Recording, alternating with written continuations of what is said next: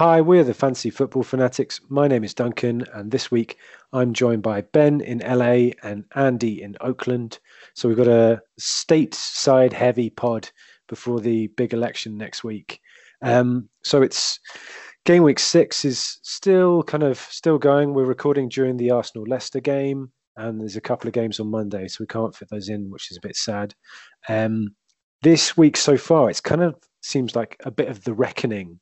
So we've been had a had a pretty unpredictable season so far with all the goals and stuff happening, and you know Villa winning against Liverpool and stuff like that. But everything's changed again. So Villa, who've won every game, they lost. Man City, who've beaten West Ham away to a ridiculous aggregate scoreline, only drew. Everton, who are on fire, gets schooled by Southampton. Man United, Chelsea looked like it was going to be a goal fest, and it was a nil-nil. Um, Liverpool can't keep a clean sheet at home to Sheffield United. So yeah, I mean, forget predicting this league; it is all over the place. Um, welcome, guys. Welcome, Andy. What was your your football moment of this game week? So my, my football moment of the week uh, came in the extremely exciting nil-nil draw between Man United and Chelsea. Um, the closest, possibly the closest that that, ca- that came to being uh, to, to score goal, goal happening in that game was Edouard Mendy, the new goalkeeper who's replaced uh, Calamity Kepa at, uh, at Chelsea. Um, early on in the game, received a, a, gentle back pass to his feet, and then inexplicably turned towards his goal and passed it backwards, narrowly missing the far post and conceding a corner. Now, it didn't actually go in, which would have been so good. But the idea that that guy has replaced Kepa really excites me. It, I mean, you say you say it was a soft pass back, but that's really a shot on target for a Chelsea goalkeeper, isn't it? So I mean, that's true. He did that well to keep it out, if you think about it. Yeah, he, he, he didn't even have to conjure it himself, right? So uh... but hey, hey, is that two clean sheets in a row for him against Sevilla and Man United? That's not bad. He made some good saves, to be honest. Yeah. He made some good saves. That's true. That's true. That's one thing he does have over Kepa because Kepa tended to sort of let the actual shots in, whereas uh, Mendy seems to have saved a few of those. Which is a definite improvement. I like that highlight. That's a good one. Ben, is is yours? You're both stateside. You're both Manu fans. Is yours a Manu highlight as well? Yeah, um, it's a really obvious one. Um, mine comes from the midweek Champions League games uh, just a reminder to you, Duncan, because I know Arsenal aren't in it. They happen on Tuesdays and Wednesdays, uh, um, not Thursdays. Busy on those evenings uh, anyway, so it's fine. Um, but yeah, Manny put in a really good performance. Uh, beat PSG. I thought deserved it, and um, I think the highlight for me was uh, Tuanzebe, um, kind of a youth team uh, player that's come through the ranks at Manu. Um, finally gets a start after being injured for a long time of his Manu career and did a really amazing job against uh, some some well-known strikers, Neymar and Mbappe, who aren't too shabby. So was pretty pleased with that. Um, only disappointment is got dropped straight away for Harry Maguire. Um, but hopefully he'll he'll have a run out against Leipzig in the next Champions League game because excited to see more of him, and I'm sure Andy feels the same. What do you reckon, Andy? Well, yeah, I definitely do. I mean, the uh, we desperately, desperately need somebody to be a good centre back, um, and especially somebody who's got like the the, the pace and like, the physicality to make up for, you know, um, ocean liner Harry Maguire. so, um, yeah, I mean, he he seems like he could potentially be the perfect partner for for Maguire if he is as good as he looked against PSG. But obviously, you know, I'm keeping my uh, I'm not getting my hopes up right now because that is one performance, and um, I think Federico Macheda had a couple of good performances, and he didn't exactly turn out to be like we thought he would be. So also, I'm not, not getting too excited yet. Also, there's a potential of a change of system sometimes, and that brings in Telles. You know, three at the back, wing backs. You know, Telles looked pretty good on the night as well against PSG. Yeah, and that obviously has the additional advantage of not having to play Dan James. So or Luke Shaw. no, no, no, Luke Shaw still plays, but Luke Shaw plays as the left-sided centre, the third centre back in the in the back three, where he actually seems to be much better than he is at left back. So uh, that would actually, I'm actually okay with Luke Shaw playing there. That seems like it, it works. Yeah. Okay, nice one. My um my football moment of the week is I don't know if I mentioned it on the pod last week, but I am self isolating. Me and my family can't leave the house at the moment, which is a bit sad. So it was a weekend, or it was the end of like 14 days of self isolating. So I have watched a lot of football this weekend. I think I've I think I was saying to Ben before the pod. I think I've watched some of every single game apart from the Friday night game. So I feel very well informed, which is not not not always the case, as some people might be amazed to hear uh, for this podcast. Um, You so watched yeah, Fulham Palace. you know, I said I watched bits. That's probably the one I watched the least of. I didn't have any players apart from Mitchell in that game, and the only thing that could have happened in a positive, in in a way, for Mitchell is to lose his clean sheet, and he did. So, and I don't have Zaha, and everyone in the world seems to have Zaha. I was I was looking at the points in our league and in the listeners' league this week, thinking, okay, what like Fernandes, Sterling, De Bruyne, Salah. Um, Rashford, you know, loads of big players are blank this week. I'm not having a great game week, but surely no one is. but everyone's got Zaha. What the hell? Um, that's that's a nice tangent onto game weeks. So, did you guys have a tricky one like me, or did you somehow navigate away from that? What about you, Ben? I was having a tricky one, um, but today's fixtures really helped. So I'm currently on 31 points. Uh, decided to save a transfer, which I really needed to. It seems like a good week to save it. Um, and basically, some of the dead weight in my squad that I've been wanting to get rid of are the ones who've scored the points. So Phil Foden got me a goal off the bench and then today got really jammy with uh Saiss got seven points got got taken off when they had a clean sheet and then they conceded against Newcastle Do you That love is it? You love just- it when that happens. you just love that FPL jam yeah. and then and then Raul Jimenez who I've been really wanting to get rid of but he just scores one goal every week and gets bonus points which just just staves off me getting rid of him so he he got a nine pointer uh, but my game week kind of makes and breaks on tomorrow's game where I've Son and Kane captain against uh, Burnley. Yeah.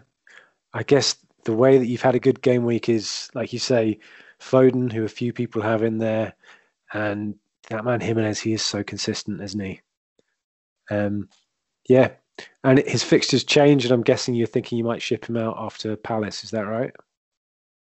Yeah, um, I I was thinking about it this week, but I'll probably probably keep him for Palace. I think the most immediate changes I want to make are probably to my defenders, where I have uh, James. I know he played against Man U, but I think that's because they played a, a really defensive three-five-two. Um, so I'm probably looking to get rid of Reece James. Um, and maybe Roman Saiss too when their fixtures turn. I may just downgrade him to Kilman um, because I noticed that Kilman, I mean, played the full 90 and he's so cheap. Um, so that can save some money. Those those swaps can save some money, so I can do something eventually with Foden and Jimenez. Would you Um, be um, Would you be leaving Mitchell on your bench, or are you not worried that he might get dropped for PVA soon? Uh, I think he's not worth a transfer just yet because he played the full 90 against Fulham, and then when PVA came on, uh, you should know this, Duncan, because you watched the whole game, right? Indeed, PVA, I think I'd turned off by this point. uh, PVA came on for Nathaniel Klein, and then uh, Mitchell moved to right back, which was interesting. yeah. so I, I think I think I think Hodgson likes him, so I'm just going to keep him in there. I, don't- I hardly ever play him though, so the way I see that going is okay. Nathaniel Klein got his first start, but he probably wasn't fit enough to play the whole game. Van Aanholt needed some minutes, so despite the fact that Mitchell's a bit versatile and can fill in left back or right back, I think it probably means that those two will soon be fully fit and they'll be the first choice.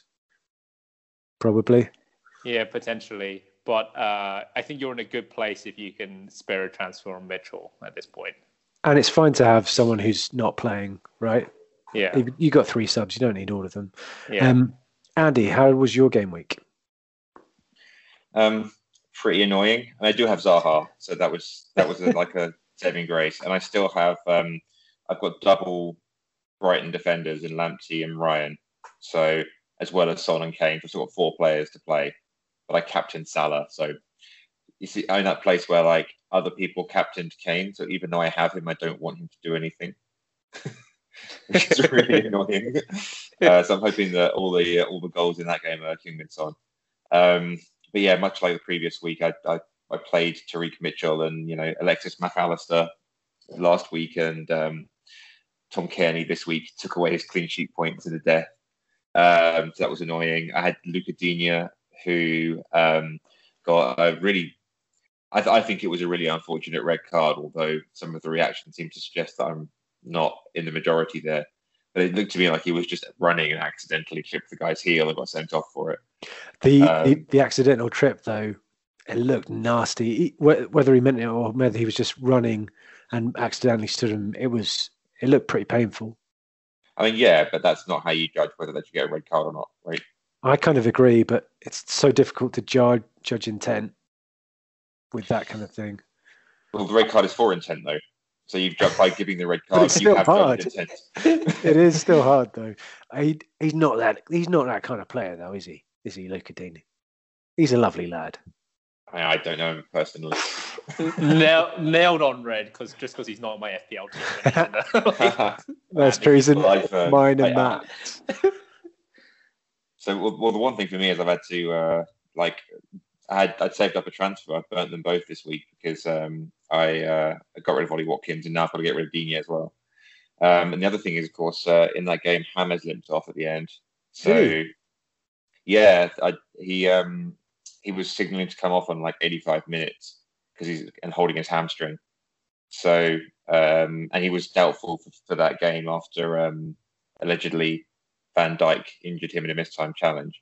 Mm. So I worry that maybe he won't be fit for, for a few games after that. Because normally when players are like doubtful and then they get injured during the game, that's like a sign that it's going to be a longer one, right? But he played so, the he played the full ninety though, right? because they'd already when he started holding his hamstring, they'd already made three subs. Oh no, the hamstring, the dreaded hamstring.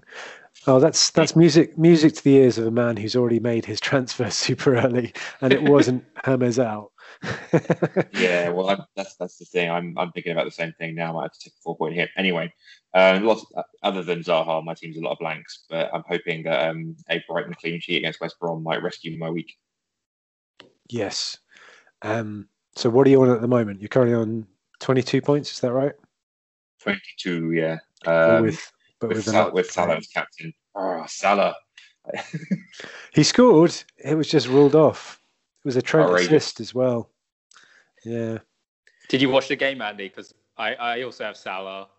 Um, I've actually realized a couple people in our league have Mane instead, but he was so unlucky not to score. He had disallowed goal, marginally offside, and then he just went through on goal. Another time he just hit the post from like six yards out. So I think I think Salah owners were really unlucky that game. As well I as captain this season. Yeah.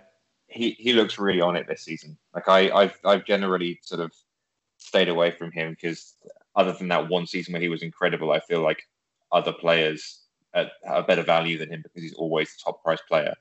But this season, he just looks so on it to me that um, I think he's a must have. I disagree. I thought I thought in the run up to this game, Mane looked the the more dangerous, and his stats, expected stats, were better. I thought Salah was getting by on penalties and the ball falling to him quite fortunately in the box. Good, you know, great finishes, but not kind of creating chances for himself and not looking like he was particularly clicking with the rest of the attack. But even if you're playing badly and you score the amount of points he scored, it's not bad, is it? And I agree, he turned it on for this game. Yeah. Yeah. Also, penalty taking is a big deal this season, right? Because that's the handball yeah. rule. Yeah, yeah. Um, for my team, I, I, mentioned before, it's not been a great week so far. So at the moment, I think I'm on 19 odd points with a minus four because I brought in two transfers. Um, so not going particularly well.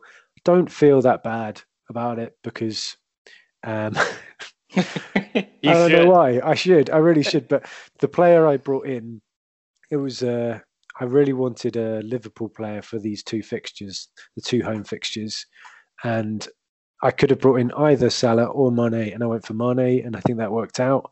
Um, kind of bizarre that he didn't get close to the bonus when he got two assists in a 2 1 win. Um, I don't know what that was about, but I checked his BPS during the game, and I think he was on like four BPS at one point with one assist, which seemed a bit crazy. But um, eight points is pretty what nice. did you wrong? You must have got I know. minus points for something. I know, it was bizarre. It was it was like Salah from uh, a couple of seasons ago, where he just never got any bonus points. Um, but yeah, I thought he looked all right. Um, got the both to assist, and you know he had a few chances on goal, looked promising. My other transfer was Jimenez out, which obviously doesn't look great at the moment. But I brought in Kane, and I've captained Kane, so it, it's all kind of dependent on tomorrow night. Um, listeners will know how that has gone, but it's not those that spending that points hit, taking out Fernandes for Mane and Jimenez for Kane is a bit seems a bit crazy spending four points on taking out two good players for two good players. But I think Liverpool have two nice fixtures which are potentially captainable. Spurs have three nice fixtures, and I think I thought it was worth the four points just for those cumulative kind of five fixtures, basically for captain options. Um, apart from that, I had Lucas Digne, so he's gone already. I've brought in uh, Kilman, who Ben was talking about, um, because yeah, he's just great value. And between Saiss and Kilman, I think this is the same thing that you'll find, Ben. I'm pretty sure that uh, they're both left-footed, uh, so either both of them could play the left-sided centre back in the back three. Saiss is obviously playing left wing back at the moment, so I kind of think between the two of them, even if there's some rotation and one of them doesn't play, the other one I'm pretty sure will, because they're always going to want a left-sided or left-footed centre back in the back three. So I think that's that's pretty nice, and for his price, it's pretty good. Um, yeah. Apart from that, uh, zero points elsewhere. But I do have Ryan and Lamptey still to play, and Son and Kane, Kane captain. So it could all kind of change a little bit for me, which would be nice. Um, yeah. Shall we? Shall we move on? Shall we? Before we do, though, we've got some talking points to go through. We've got some really good ones this week. Before we do, if you want to take us on in the Listener League, uh, the code to join is 6FT5KC, and it's also in the show notes as well. And we're going to be having a look at the Listeners League, see who's doing well, see who's doing not so well a bit later on in the podcast. So, first to- talking points, gents, is one from Ben Death of the Premium Defender. So, Ben, over to you. Yeah, I was I was just sitting there as I um, as I have Trent in my team again. He he picked up uh, a blank against Sheffield United of all people, um, and just wondering what everyone thinks because it doesn't seem like any of the premium defenders are up to much this season. Um, Robertson, the same kind of deal. Uh, maybe looks a bit better than Trent in terms of getting getting into the box. Um, but with Van Dijk out for a long time, um, and Lucas Digne, I think, um, also hasn't really shown much, and now now banned for three games. Um, and when you look at the top scorers for defenders, it's, it's Roman Saiss with uh, 37 points. Um, Legend, absolute legend. absolute legend. But um, yeah, I mean, I think a lot of people start the season with at least one big premium defender whether that was Trent Robertson or, or Digne, and wondering if it's just like, is there any value there, or if people think they'll eventually come good. Um, I think I'm probably going to stick with Trent for a little bit because, um, you know, he always has that potential to really burn you. But I don't think it's outrageous to be like, no, I'm just going to go with all defenders who are like 5 million and under because if you look at all the top scorers and defenders, they're all around kind of five million and below, with the exception of Castagna, who, who's five point eight and is doing pretty well. Even even players, I don't know if you mentioned him already, Ben, but James, who's around that five million mark and has looked really promising, even he's been having rotation as well. So yeah, um, the, the I- only I'd one say, I kind yeah. of the only one I kind of like the look of is Chilwell because he's nailed. I think Frank Lampard has been a little bit stung by people criticizing that his team can't defend, so he basically just rolled out uh, three five two against United and Sevilla. Um, and then Chilwell's also like I noticed he's like almost on all their set pieces. And then they've got Burnley, Sheffield United, Newcastle coming up. So uh, I'm looking at Ben Chilwell as like the only kind of premium I would consider. Um, but then the other risk, right, is they're playing Champions League. Are they going to rotate? They can see three goals. They concede every other they game. Three. Uh, Chilwell has a poor injury record as well, so like I don't know. There's a there's a lot to consider.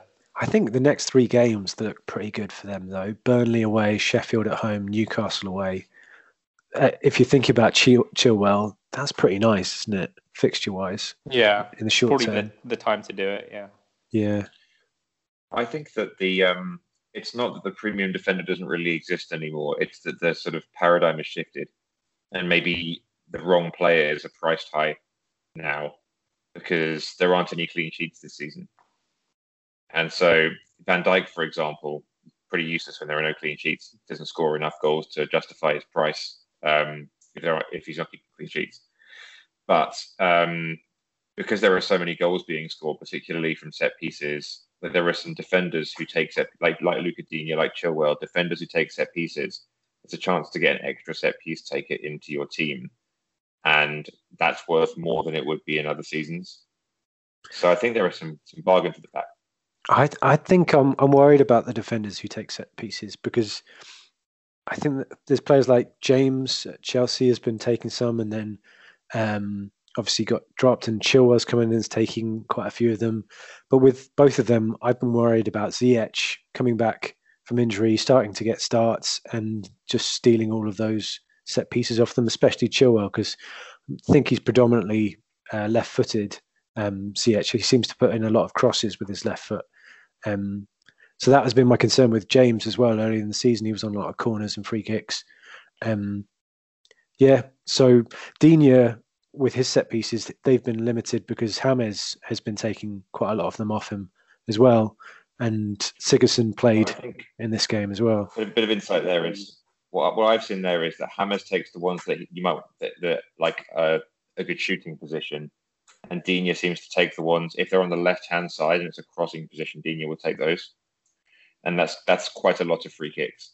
So with Richarlison, because Richarlison plays on that side and he doesn't exactly uh, make much of an effort to stay on his feet. So there's like genius from having him in my team. He seems to have returned quite a few assists from from that angle. The other one that I've noticed is um, Aaron Cresswell. Um, he's actually playing centre back in a back three for West Ham, but much like Digne, he's taking a lot of the kind of crossing position free kicks, and he's sent, he's the third highest scoring defender so far. And I think um, that's obviously West Ham kept a couple of clean sheets as well, but that's not uh, that's contributed a little bit. With um on Cresswell, across the last four game weeks, he's actually got the highest baseline bonus points, baseline kind of BPS. So that's without any um, assists or clean sheets or goals or anything like that. He's ahead of Trent. He's ahead of Robertson in that. So if they do get a clean sheet, and no one scores a hat trick or anything like that, he's pretty prime for bonus. So it's a weird one to be recommending Aaron Cresswell in a back three um, as a good FPL option at five million as well, not four point five. But yeah, I can see where you're coming from, Andy. Well, he actually uh, he's at, in my team. He's only worth four point nine, so I think he dropped a little bit and then went back up again. There was a mo- there was a moment. yeah. West Ham are West Ham are good this season too. Um, yeah. They've they picked up what is it eight eight points against Wolves, Leicester, Tottenham, City, and then they've got Liverpool away next. But after that, they've got Fulham, Sheffield United, Villa, uh, Manu, Leeds, Palace. So not it's pretty good. Like um, yeah, maybe Aaron Cresswell's the way to go. I don't know. I I hadn't thought about it just because he seems like kind of overpriced, but he's never been an option before, right? Why would you ever have thought of him before? But suddenly he's the third highest scoring player in the, the defender in the league. Well, yeah. on West Ham as well, like stats wise, as a team, um, they are kind of killing it. So uh, expected goals in the last four game weeks, they are fifth in the table behind Liverpool, Tottenham, Chelsea, Leeds. Um, so it's not just defensively. In terms of expected goals conceded over the last four game weeks, they are fifth as well. So they're like fifth fifth lowest. So they're attacking really well, they're defending really well, and their fixtures since the start of the season have been brutal, and they're about to swing, like you said. So, yeah, they seem ready to go. I, I also like Masuaku because he's playing at wing back. He's quite an attacking player, and I think they've Moyes has been quite clever in that he knows he's defensively pretty suspect. He's put Cresswell behind him, and Masuaku can kind of go in those mazy runs that he does. So four point five, he's a bit cheaper, and I like I like cheap players, so that seems like a good one. Moyes masterclass, basically. Yeah. So what what are the other defenders that are interesting you guys that are be, you know beyond the premiums? Um, well, the, we're sort of going to get into this into transfers later, but I've uh, I've, I've I've already got Cresswell and I've added Vladimir Coufal to my defence uh, to replace Digne. Wow, that is out there. Because um, he's also he, obviously he's only played three games so far, um, but he is. If I hang on, let me just find him and see exactly what his uh, what his record's been. But he's he, he's doing pretty well. Um, he, got, he got the assist this week, didn't he, for Antonio's ridiculous goal? He did, yeah. Obviously, that was all him. Can I can I actually amend my highlight uh, football moment of the week. I think that Antonio goal is my football moment of the week, retrospectively. That was just amazing. so good. Um, so yeah. um, his, his return so far has been uh, he's only played game week uh, four, five, and six after he was signed. And he's played 90 minutes all three games. He's got five points, four points, seven points, and he's only four and a half million. Yeah, I mean, him and Masuaku both seem pretty good. I just, I just didn't, I wasn't sure about him because he's kind of new to the club, and there's been Fredericks who's been there before. I wasn't sure if his place was certain. Whereas with Masuaku, I can't really see a a competitor unless the, another centre back comes in and they move Cresswell to wing back. So I've just completely ruined my own point there. Fair enough, Andy. It's another West Ham defender. Their fixture's about to turn, and they're defending really yeah. well. So it's pretty good, isn't it? Um, what about Leeds defenders? Because their their yeah. their fullbacks have been uh, bombing on, haven't they? And price wise, they're still sticking at 4.5. But in terms of expected goal involvement over the last four game weeks, Ayling and Dallas are in the top three with Robertson. Uh, they're both expected goal involvement, so goals or assists is basically one um, for both of them in the last four games. Um, so yeah, competing with Robertson and Trent, they're in between the two of them in the stats table.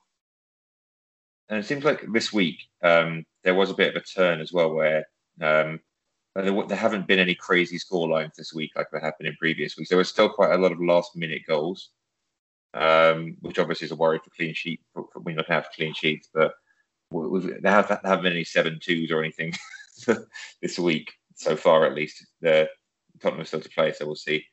But um, it seems like uh, there was a bit of a. I don't know whether this is like a sea change or whether this is a like a one-off week where there just didn't happen to be lots of goals. But um, the, the scoreline seemed more normal this week. I don't know whether you guys think the same. Yeah, I, I kind of agree. What do you think, Ben? Yeah, I think uh, Villa Leeds was maybe a little bit of a shock how easy Leeds dismissed Villa, and then um, he had the rest of them, I think, kind of more normal results. I, I think um, probably my next talking point around the the Champions League teams, they all kind of look kind of sluggish, having to play twice a week for like the next couple of months. I think you saw that with City, um, like struggling against West Ham. Man U and Chelsea both looked pretty sluggish. Liverpool, I thought, struggled against Sheffield United, but managed to pull out a win. So maybe, like, I think the fixture pileup might contribute to some of like the more dull results. Whereas from an FPL perspective, you're always hoping, right, that City or Liverpool are just going to absolutely thrash their opponents. Maybe, maybe that's just not going to happen as as often now. Yeah, I I think on the kind of moving on to your your talking point, Ben. So you mentioned it was going to be um, the impact of the midweek games, European games on the big teams. And that's, I guess, you're kind of thinking about that because it's not like previous seasons where you have break weeks. There are less break weeks now, aren't there? There's Carling Cup, there's Champions League, there's Europa League, and they're all kind of squashed in. So, uh, my thinking on it was teams like uh, Everton and Wolves are kind of key because they're they're approaching the premium kind of teams, the kind of top teams, but they're not in Europe this season, and they've got good FPL options. So, yeah, they they were kind of where I would be thinking about investing for kind of season long keepers. Yeah, I think that's a good shout. I, would almost throw Tottenham in there because I think they now have a big enough squad where they can kind of play their second string against in the Europa League. You saw that this week where they didn't play Son or Kane. Um, so like Son and Kane are now fully rested for Burnley. Whereas like in the Champions League, you can't quite roll out your second string because the games are you're playing like PSG and all, all these all these like really strong teams. So I, I feel like the top four are going to sh- struggle a little bit, especially Man City. I feel like really don't look too great to begin with. Uh, Aguero is now out with another hamstring injury. When they play Sterling up front, it doesn't look as good. Oh wow, he's out with a hamstring. I didn't know that. Yeah, I think so. Um, so yeah, I think um, I like the shout of targeting like Wolves, Everton. I, I, would just maybe throw Spurs in there as well. What do you reckon so, for this? I find it interesting that Arsenal's not on that list, Duncan. Well, they're they're in Europe. right, but they're not in the Champions League, and they have, you know, when you're playing against teams that are in Europa League, you get a lot of easy games. Yeah, I don't think we're, I don't think we're we're like Arsenal Tottenham. boring. Yeah, they are like my. I've been saying this. I won't say this too much because I've said it in the last two pods, but I think they're they're quite uh, dodgy. Not not dodgy. They're quite stodgy. Their football at the moment. It's quite um, trying to make them difficult to beat and not looking that attacking. So I think I think expected goals um, uh, this season, the last four games, they're in the bottom four in the Premier League for expected goals. Um, so that kind of yeah, that it's it's Aubameyang or no one normally for Arsenal attack, and he's not playing particularly well at the moment. Arsenal aren't playing particularly well offensively, but I also don't think they have the squad that they can kind of totally rotate um, for Europe, I think they still have to play quite a few first team players uh, to maintain quality. And Arteta seems to rotate between games in the Premier League rather than switching two teams across the two top competitions. So I, am just staying away from Arsenal totally at the moment for FPL because I just don't think the points are there for them. Our, our mate, who we've mentioned a few times, John, John Ridge, has told me this week that he's planning on bringing Arsenal defenders in. Uh, what do you think of that? Well, based on what you just said, it seems like a smarter move to bring in Arsenal attackers. Um, I mean, yeah, to me, all of the kind of um, the noises you hear coming out of like articles and, and, and online chat about Arsenal seems to be positive about Arteta. And I agree that they don't look like a you know devastating attacking outfit, but they're not like a bad team, and that's no, built no, on no. like you say being difficult to beat. So um, yeah, I think that's probably smart. If there's uh, I mean, how uh, how are the defenders doing right now? There aren't I can't see any of them in like the top scoring Bas- defenders at the moment. Basically, John came to me and said, "I'm thinking about an Arsenal defender. Who should I go for?" And I said what I've said to you guys that I don't think you should be bringing in Arsenal players at the moment. Um, but I have I have obviously said that I think they're trying to be harder to beat. So I can see maybe maybe he's seeing the same things as me. I think I basically said if you were thinking of going down that route, Bellerin's probably the only one I'd suggest because he's getting some attacking output. He's had two assists this season. He's not 5.5 like Tierney or 5.4. He's only 5 million. He's fairly guaranteed to start most of the Premier League games, it seems. I think that he should play Maitland Niles there sometimes, but he doesn't seem to be keen to do that. So Bellerin's pretty nailed.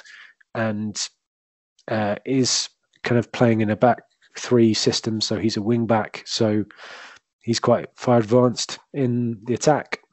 But I I don't think the fixtures are great. Uh, you know, they're, they're playing Man United, Aston Villa, uh, Leeds, Wolves, Tottenham. So don't think now is the time for them. I think maybe game week 12 uh, is a better time. I think you've got to time it around the fixtures for Arsenal players for sure, especially in defence. Um, ben, does that kind of answer your question, or do you think we need to talk about other teams with this uh, midweek European games? No, I think I think that covers it. Yeah. Okay. Next talking point is one for Andy. Um, so it's Everton and Villa.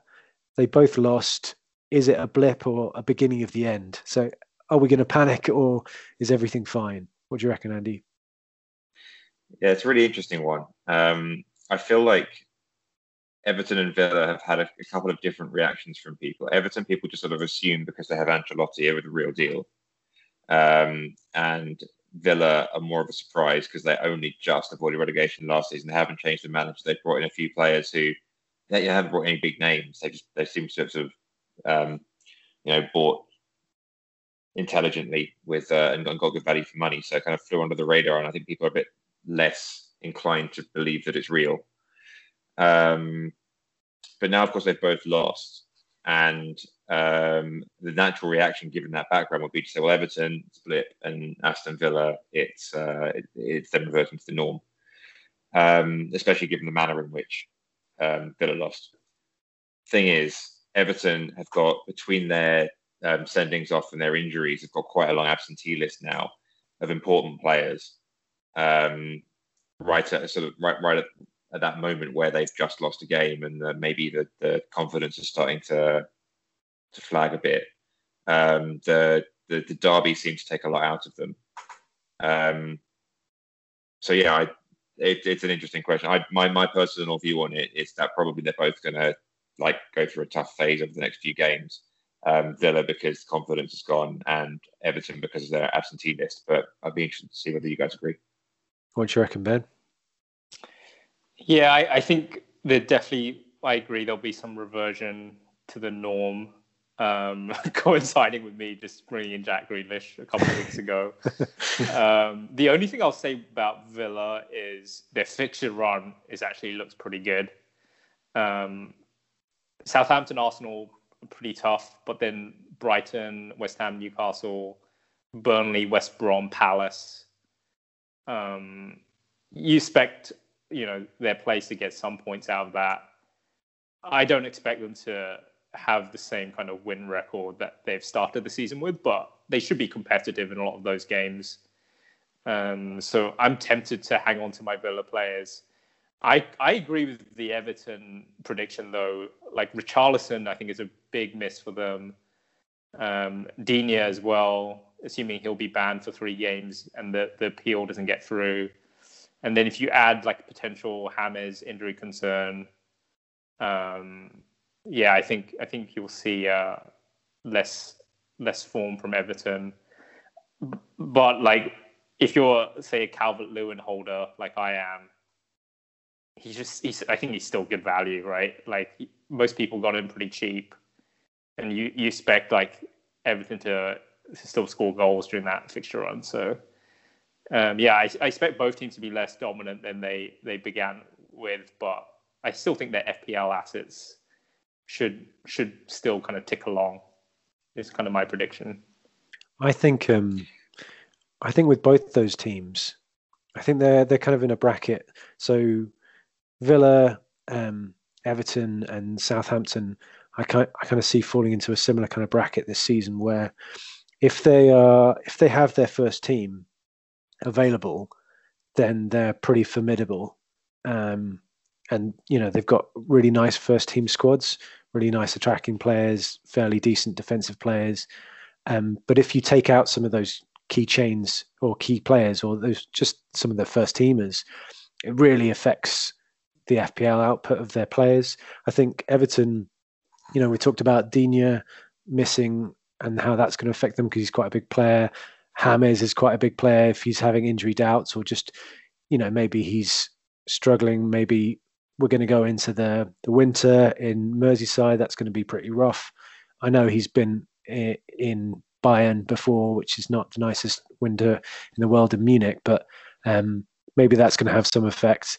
Um, and I think um, on the other side, Coleman not being around and having that injury issue, they've played Godfrey there, who's looked god awful. Um, he's not a right back, so it's unfair. I thought he was fairly decent looking in a terrible Norwich team as centre back, but playing at right back is just it's such a baptism of fire for him and his new team, and he looks totally out of his depth. And he's supporting Rodriguez playing on the right kind of forward advanced role. So I think that's affecting Rodriguez as well. Um, so with Southampton, they they had a bad patch form at the start of the season, but they were missing some key players like Armstrong, um, and now they've got their kind of first team back together, and lo and behold, they're they're beating Everton, who are the form team. I think Villa they haven't lost anyone to injury, but maybe they just got a bit overconfident.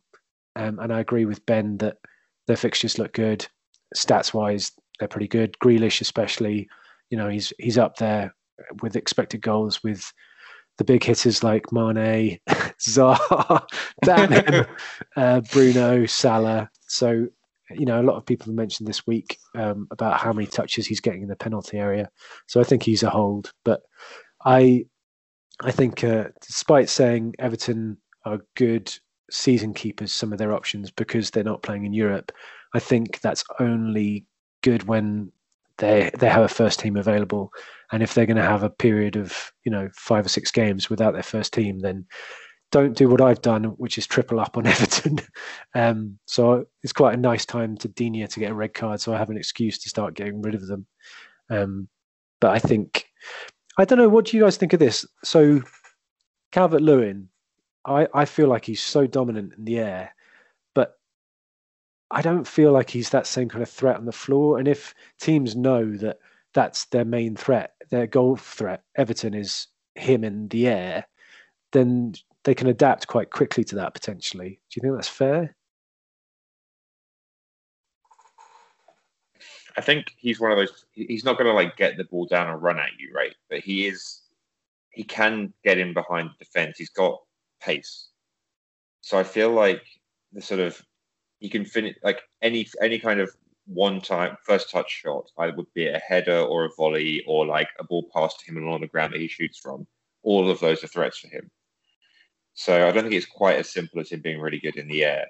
But I do agree that he doesn't have the same kind of rounded threat as like a Jimenez, who is good in the air but also can like drop deep and can kind of you know there's a lot more to someone like Jimenez's game. Mm. Um, with, so, without without Rodriguez and Digne though, that delivery for those one one touch finishes is less, considerably less. Yeah.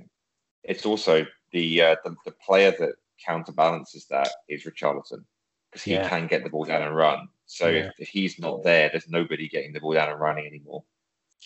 Yeah. Okay, so we've we've kind of gone Villa a keep and Everton are a big question mark. Potentially don't double or triple up at the moment if there are better options, which, as we know, with Rodriguez and Zaha, there's someone waiting in the wings who's playing out of position. So that's a good one. Um, so the f- next talking point is one from me. I think the next two are from me because we've muddled up the order a little bit just with the flow of what we've been talking about. So this one is a little quiz for you guys. So it's it's buy, sell, hold, but it's on cheap strikers. So I kind of feel like uh, four three three seems to be the system of the season so far. Um, some people playing three five two. I am at the moment, but I'm trying to move out of it if I can. Um, so that cheap third striker seems to be quite an important position at the moment. So I wanted to go through the uh, sub seven million strikers and see whether you would want to keep them, sell them, or I've completely messed that up. buy, buy, sell, or hold. It's very simple. Okay, I'll just say that over and over again. Okay, so first up uh, is Brewster, four point five, Sheffield United. What do you reckon, Andy? I have just transferred him in, so I'm going to say keep. Wow, why? Because um, I think he is possibly the most undervalued player in the game. Um, not necessarily the best player, like in the highest return, but I intend to play a three-five-two, um, and yeah, I think he's he's the one that ha- he was he's priced as a, a Liverpool player that's never going to play more than five minutes at the end of a game. He's now a first-team player at a decent team, so that's a massive, massive change in his fortunes after he was priced. Um, might not work out. Change it later, but that's that's what I'm thinking right now. Is he a permanent bench player for you, and you're just going to see if he comes good, and if he does, you might consider starting him, or is he someone you might consider playing before he, you know, kicks off? I bought him for the bench. Like um, I wouldn't if he was six million, I wouldn't have him. Uh, Four point five million. I think there's so much potential upside to that price. Um, and if it, it, doesn't work out, then like like like I said, he's just going to sit on the bench at 4.5 million as, as a striker. So then I can afford, to spend more on midfielders. What do you reckon, Ben? Yeah, I agree with Andy. I think he's a he's a buy if you're playing three five two and you don't have to start him. I think he's a sell if you're trying to play three four three. I don't think he's a viable third striker that you start every week. Okay, nice one. Okay, Chris Wood, Ben first. Buy, sell, hold. Chris Wood's a sell for me. Uh, he was a hero last season, wasn't he? I have not been following Chris Wood too much, but Burnley don't look good this season. Chris Wood doesn't look good this season. He's not getting any coverage, is he? So that's probably why you're not following him. He's only scored one goal in four. Yeah. Um. So yeah, he's a sell even though he would never be close to my team where I would have to sell him. But I think that's how this game works. Hey, he was being talked about a lot at the start of the season about being in people's teams. Maybe not yours, but we all know Gary would have been talking about him. He loves Chris Wood. What do you reckon, Andy? Buy, sell, hold. Um, jokes jokes about holding Wood aside.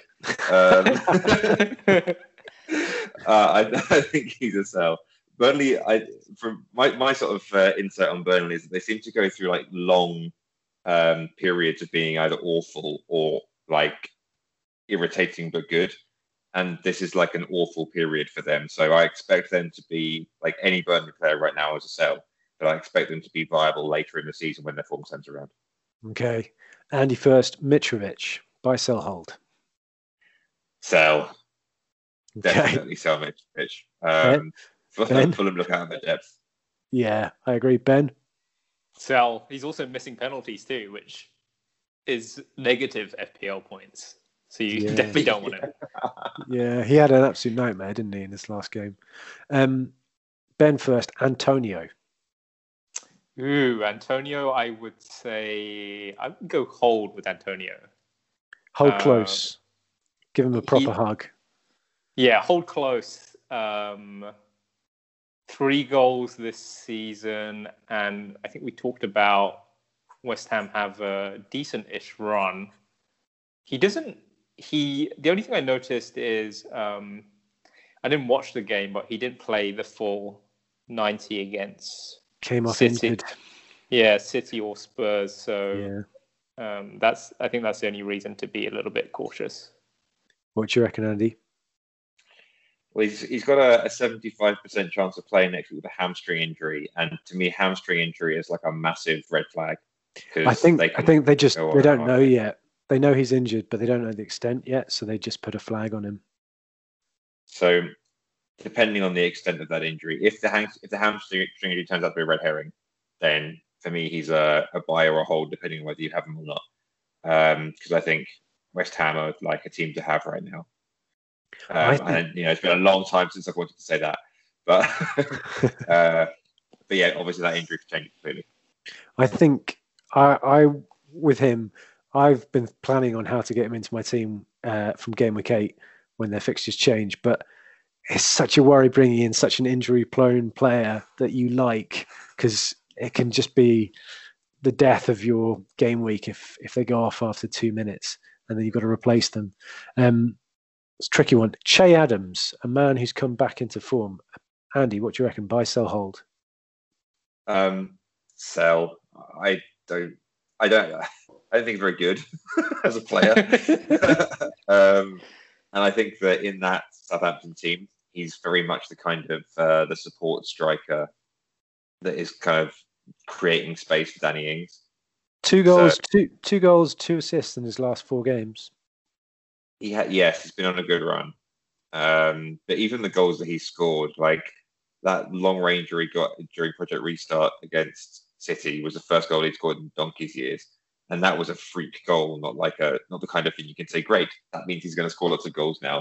I, I kind of feel like whenever I see him score, it looks like that. Like he's not. It is, this is sort of in, instill confidence in me that he's really going to score goals. I feel like what he, much like Shane Long, when he plays, is just there to create space for Danny Ings. I feel like Che is kind of like that. He may score goals occasionally, but that's what it is. It's the it's the he's um, the decoy. he's, not, he's not the norm. Okay, Ben. Uh, I would give Che Adams a hold only because their fixtures are pretty decent. They've got Villa, Newcastle, uh, Wolves next. So yeah, maybe worth holding on for that. I was just looking at their fixtures, thinking how awful they were, because Villa defensively have looked good this season. Newcastle, uh, okay, yeah, fair enough. Wolves, Man United. I don't think that's that great. Man United, though. okay. Four, okay. four past them. Fair enough. Yeah, fair enough. All right, Ben Watkins, buy, sell, hold. Oh, I think I think Watkins was a red herring. Yeah. Uh, I think he's a sell. He's got two, he, two, two, two, 19. he he just doesn't look like he is that threatening whenever I watch Villa. Uh, he he just seems to like run around a lot. I'm trying to uh, compare him to someone. He kind of is like Shane Long a little bit. Okay. You know, he just runs around a lot. He's a nuisance. Probably a bit nuisance type striker. Yeah. What so do you reckon? You, are going to sell him then? Yeah, I'm selling him. Yeah. Andy, what do you think? He is the player that I transferred out for Brewster. So he's a, he's definitely a sell for me. And the, the, the, the, the real telltale sign for me was um, there was a moment in the in the game this week where Grealish just ran past the entire team, um, and then the last defender came to tackle Grealish, and he like uh, Watkins was just sitting right next to him, completely open at the far post. Like it would have been a complete tap in if Grealish had passed it, but Grealish instead like sort of slowed down to go past the last defender. The other defenders came back, had to beat them all again, and then shoot take a really difficult chance, which obviously he didn't score. Like that lack of faith from Grealish, I think, is because Watkins probably isn't that good. okay, okay. So that's a sell, which you've already done. Okay, it's cool. Sell. Okay. Yes. Okay, slightly quicker answer. Maupay. who's first? Uh, I'm going to go Andy. I think we'll see Maupay revert to norm. He's he, he's another Shane Long. Oh, ouch. Um, uh, what do you reckon, Ben? Uh, yeah, I would I would sell Maupay too. Wow, isn't he like up there? I know I've been whipping out all the expected stats, but I thought he was up there with all the expected stats. And I just don't like Maupay too. So you don't like his face. Reason. I don't yeah. like yeah.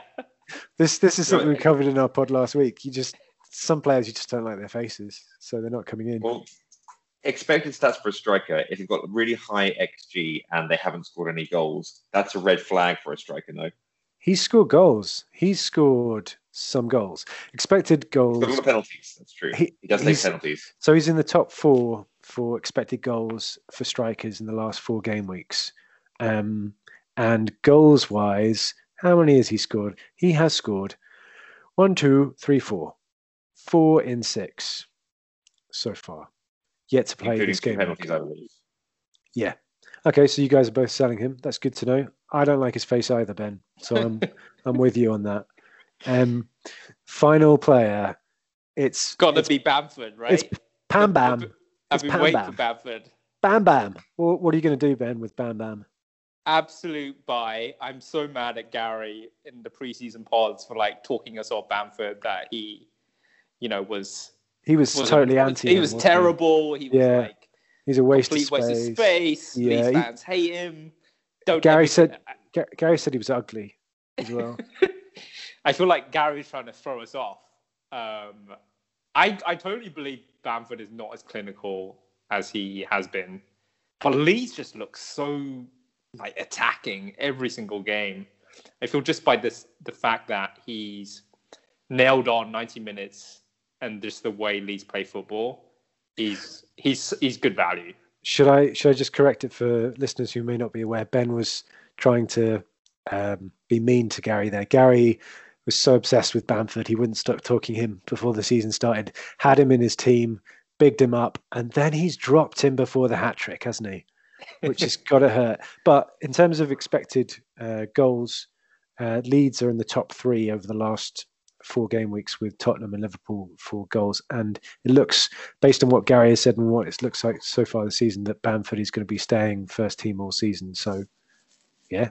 You, and, it, and, the only other thing I'll add is he is a, noticeably a little bit cheaper than some of these other guys like Maupay, like a yeah. decent 0.7 cheaper. So, yeah, yeah, I think he's. I just think he's good value, basically. What do you reckon, Andy? So, I, I also think he's a buy. Um, even I in a three-five-two. Um, even in a well, he is the backup player I have if Calvert Lewin like stops returning. Then I would be looking to have Bamford as my other my, my other striker alongside Kane, and then just invest more into this all-star midfield. I like that strategy because it, it looks pretty good for yeah a cheap player in a in a front two with Brewster on the bench, you could go all premiums in midfield, couldn't you? That'd be really nice. Um, that is that, that's that's the strategy right there. Oh well, that perfectly segues onto the next question, Andy. Thank you very much. Do you have a strategy? What is it? Is there a strategy forming this season? What is it? Please, um, Ben, tell us your strategy because I have a good idea what Andy's might be. um, I don't have a strategy. uh, I've been very confused this this, this season. It's been it's probably been one of the most unpredictable FPL seasons I've ever played. And you kind of see it with like all the well-known top managers. None of them are doing particularly well either. So you're putting um, yourself up there with them? No, no, I'm not putting myself up with them. um, I just think it's been a, a really unpredictable season. Um, for that reason, I've kind of liked it but it also means that I've kind of been very confused in how I've played the game. Like I've I've flip flopped back in between a three five two and a three four three. I still don't know which one is better.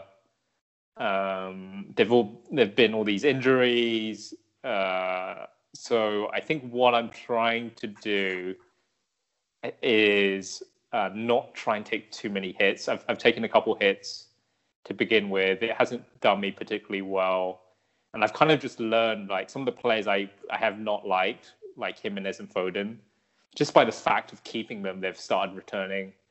So maybe that's just an indicator to me that yeah, I should just be more cautious and just stick with some of these like more fundamental players that will get me points.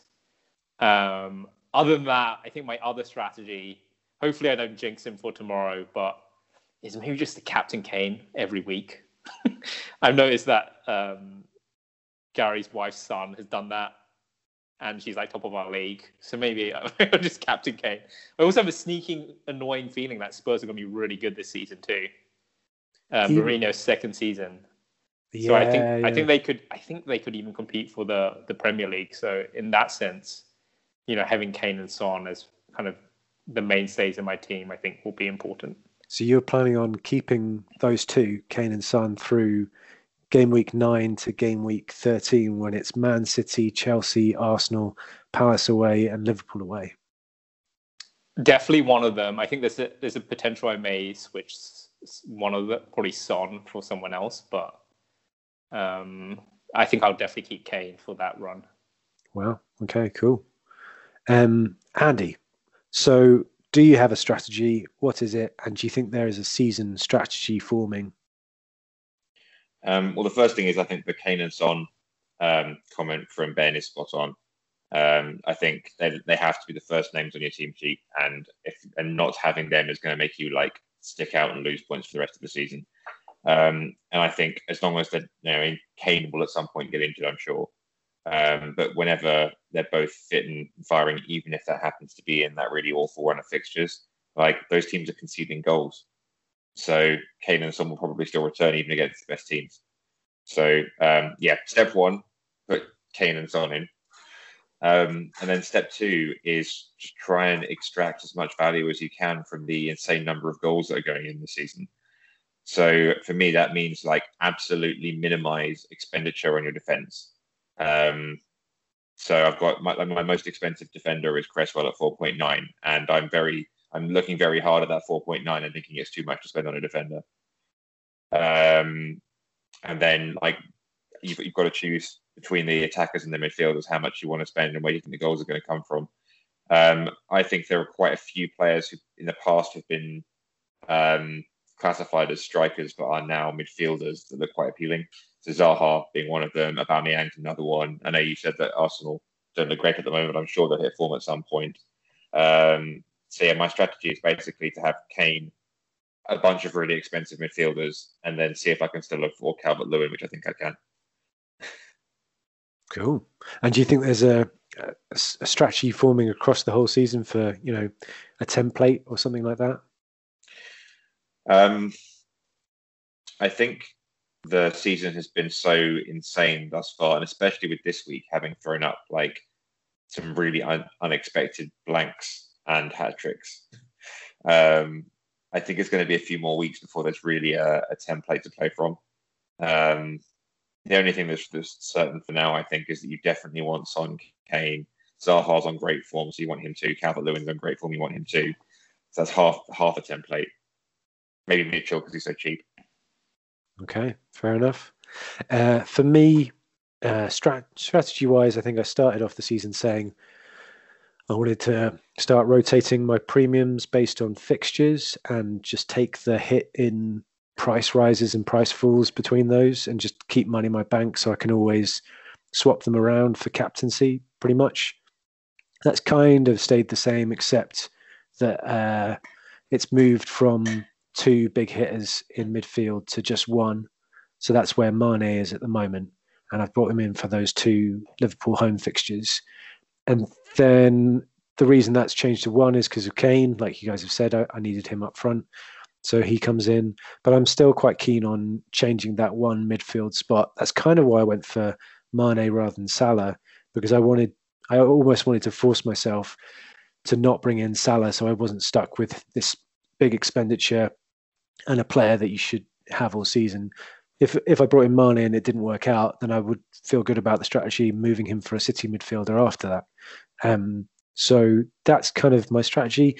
I'm slowly moving to smaller at the back. So drop Digne for Kilman, which is a huge flood of cash, so I can bring in Bamford um, uh, yeah, the week after this probably, um, and maybe Mitchell stays on my bench with Kilman um, and have a super cheap bench. I've still got Vassilev, so getting rid of him for Vassilev, a striker, 4.4, doesn't even play for Villa anymore.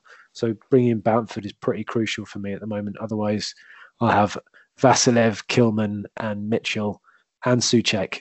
Um, so, yeah, that's that's kind of my strategy. Rotate those premiums for captaincy and move to smaller at the back. I think I'm thinking of keeping Trent or Robertson, but apart from that, um, even Saiss, if he starts to lose his place, I just I really like the look of those lots of the 4.5s like Kyle Walker Peters, Masuaku, um, even thinking about Aston Villa defenders like Matt Targett um, in mind of the double game week coming up for Aston Villa, uh, Burnley, so Charlie Taylor at Burnley. Um, you know, just I know it's a long way off, probably that double game week. But we know that those teams, Man United, Man City, Aston Villa, and Burnley, are going to have one at some point. So um, just bearing that in mind with with transfers, because some players you want to keep long term, and it'd be nice to have them with a double game week as well. Um, okay, so there's some really good talking points that we've covered there. Um, next up, it is uh, a chance to take a look at the Listeners League. So, Ben, do you do you want to take us through that? Yeah, quickly rattling off the top five. Uh, first is Darren Axton. Uh, second is Son. Uh, Gary's wife. Uh, Adam O'Connor third. Rohan Dayal fourth. And then Gary himself is is in in the top five, hanging on. So it's the the Taylor family are dominating our our league, aren't they? Yeah, Um, Yeah, it looks doing like some of Son's, Son's expertise is rubbing off on Gary now. um, top scorer this week, we're only half, kind of two thirds through the game week, um, is David Moyes, uh, who I think we've was a favorite of the pod last year, taking time out of his busy schedule to play FPL. He's got 56 points uh, this week. Um, Carl Walker Peters, he's got early favorite, got five points. Uh, Robin Koch, eight. Captained Zaha, 26 Ah, points. Man, it's rubbing it in our faces. And he's not even playing any of his own players at West Ham. Yeah, Madness. it's uh, it's genius from David Moyes. Also has uh, Jimenez for nine, so he's doing well. At a quick look, I think the lowest scorer this week. Is it me? so- no, it's, it's not you. Okay, Um. Arman Gulati has 10 points so far. Um, he had Tyrone Mings, Trent Mitchell, uh, Zaha, uh, I mean, Zaha, Salah, um, Calvert Lewin. He's got Kane captain. Um, so I think he'll be hoping that he has more than 10 points um, at the end of the game week. But yeah, that's kind of how the listener league is looking. I'm afraid to say, outside of Gary, the other four potters, we aren't doing too hot. I, I was in the top 20 last week. Have I? I've dropped a long way since then, I'm guessing. Yeah, but 35. is top is top twenty anything to be proud of? I don't think. so, Hey, right? I, I, I feel I feel like it's like top 20k at the end of the season. It's pretty good. You'd be happy with that. yeah, Top 20 it's in true. the listeners league. I'd be happy with that. It's true. And that's, Well- that's like this is this is like the cream of the crop as well, right? This is these are this is this isn't like a, a random selection of players. This is, I these know. High quality listeners of our league of our They, they, these genuinely are the best of the best. Like if if you listen to our our amateur podcast, then you are hardcore. So yeah, there's some stiff competition in there.